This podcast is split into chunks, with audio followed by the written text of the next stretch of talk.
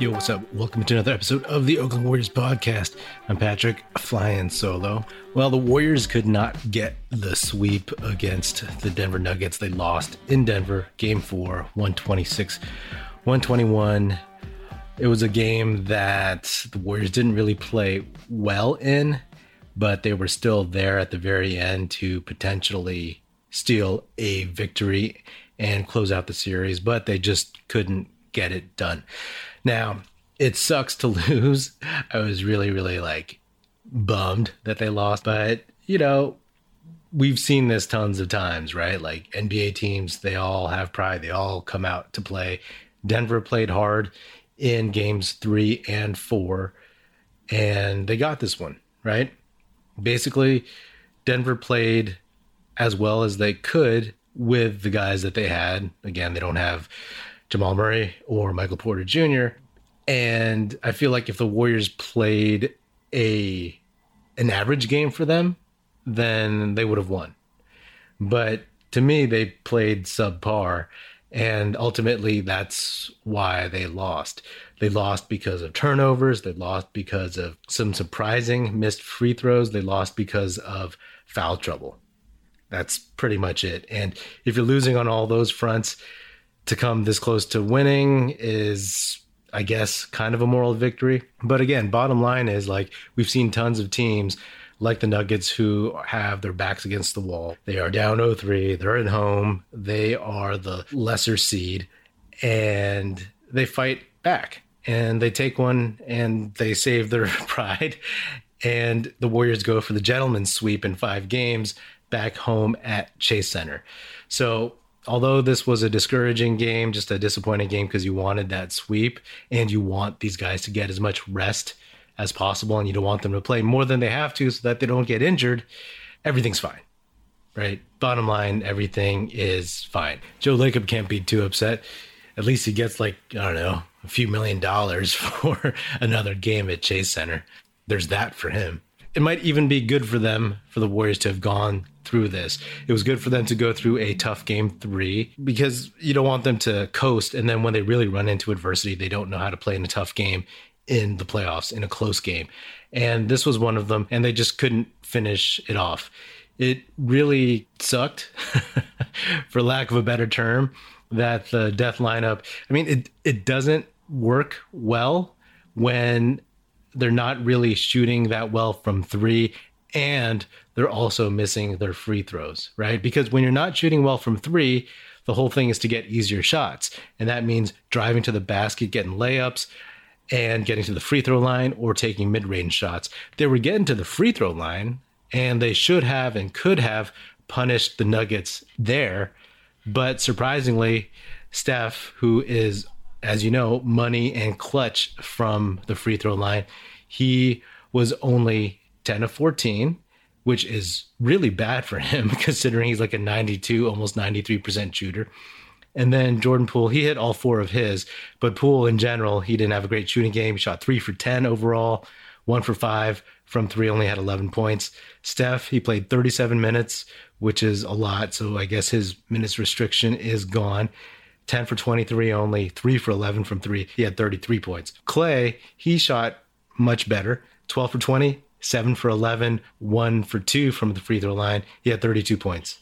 So they got theirs to some extent, but they could have put this away if Steph hit those free throws, if Poole and Curry just shot their averages from the field and from three. Clay, he was hot early, but he ran into foul trouble. He got two fouls in the first five minutes of the first quarter. And so he sat, he sat the rest of the first. And you don't want to take Clay out when you don't have to. And that was kind of a shame. Surprisingly, well, maybe not surprisingly, but impressively, Clay was on for pretty much the whole game. He didn't get cold sitting after that. And they had an opportunity. Andrew Wiggins played better. He was nine for 16 from the field, one for three only from three, only one for two from the line but he had 20 points and he was really active. He attacked the basket, he got some layups. You know, at the end of the game, he was involved in a couple plays that cost the Warriors. There was the one where Clay shot a three from the right corner and he missed, and it was a high rebound. Wiggins skied above everybody, got his hand on the ball, and tried to dunk it, but missed. And that sucks. I mean, it was a great effort, but it sucks because that would have put them up. But instead, they missed. Denver goes down, they get the lead, and changes the complexion of late game strategy. And then there was the out of bounds play where Otto Porter Jr. threw a lob to Wiggins and Austin Rivers went up and got it.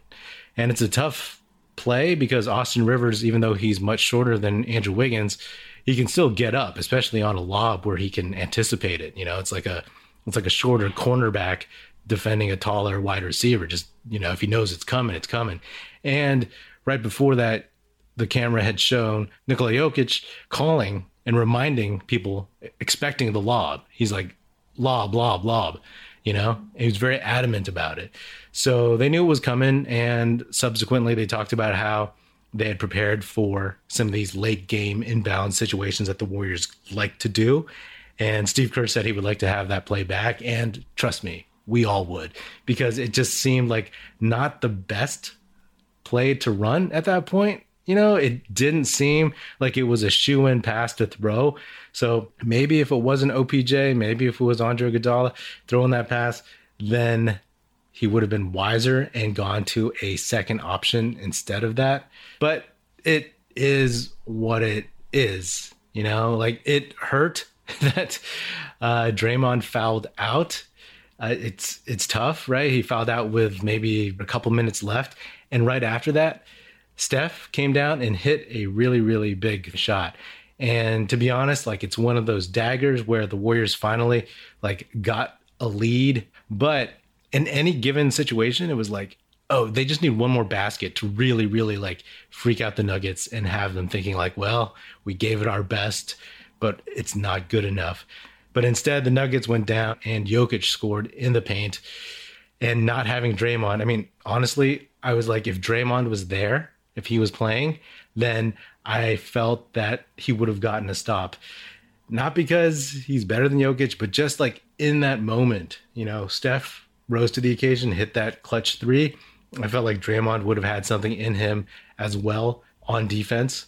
To me, if if Draymond was there and Steph hit that, I was like, okay, they're going to win this game. But without Draymond, I was like, eh, you know, I'm not sure if they can actually stop the Nuggets. It's just a missed opportunity in general. And credit to you know the Denver Nuggets, they played hard. Their defense was all up on the Warriors, guarding the three point line, really, really tough.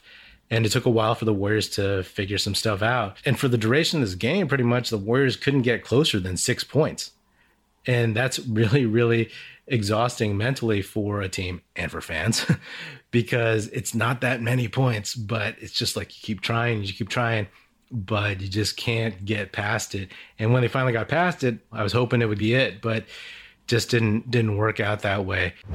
The NBA playoffs mean next level basketball. Get in on the first round action with DraftKings Sportsbook, an official sports betting partner of the NBA. This week, new customers can bet $5 on any team to win and get $150 in free bets instantly. You win no matter what. All DraftKings Sportsbook customers can also bet during the first round with same game parlays. Combine multiple bets from the same game for a bigger payout. The more legs you add, the more money you can win. Plus, place a same game parlay each day with three or more legs and get up to $25 in free bets back if one leg doesn't hit. Download the DraftKings Sportsbook app now. Use promo code TBPN. Bet $5 on any NBA team to win their game during the first round of the playoffs and get $150 in free bets instantly. That's promo code TBPN at DraftKings Sportsbook, an official sports betting partner of the NBA.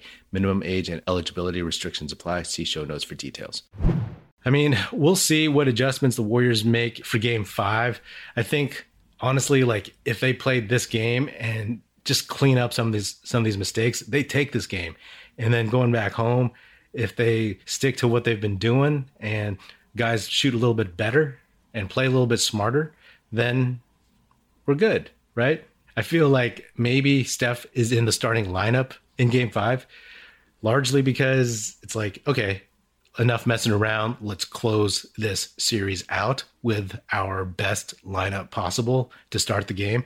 And also, it's like it had been working, you know, this uh, Steph coming off the bench bit for three games. So, like, if it ain't broke, why fix it, right? So it's almost like Kerr was like, okay, If we lose, then we'll go back to normal lineups. We'll put Steph back in, right? And I think that time is now because it would have been nice to get the four game sweep.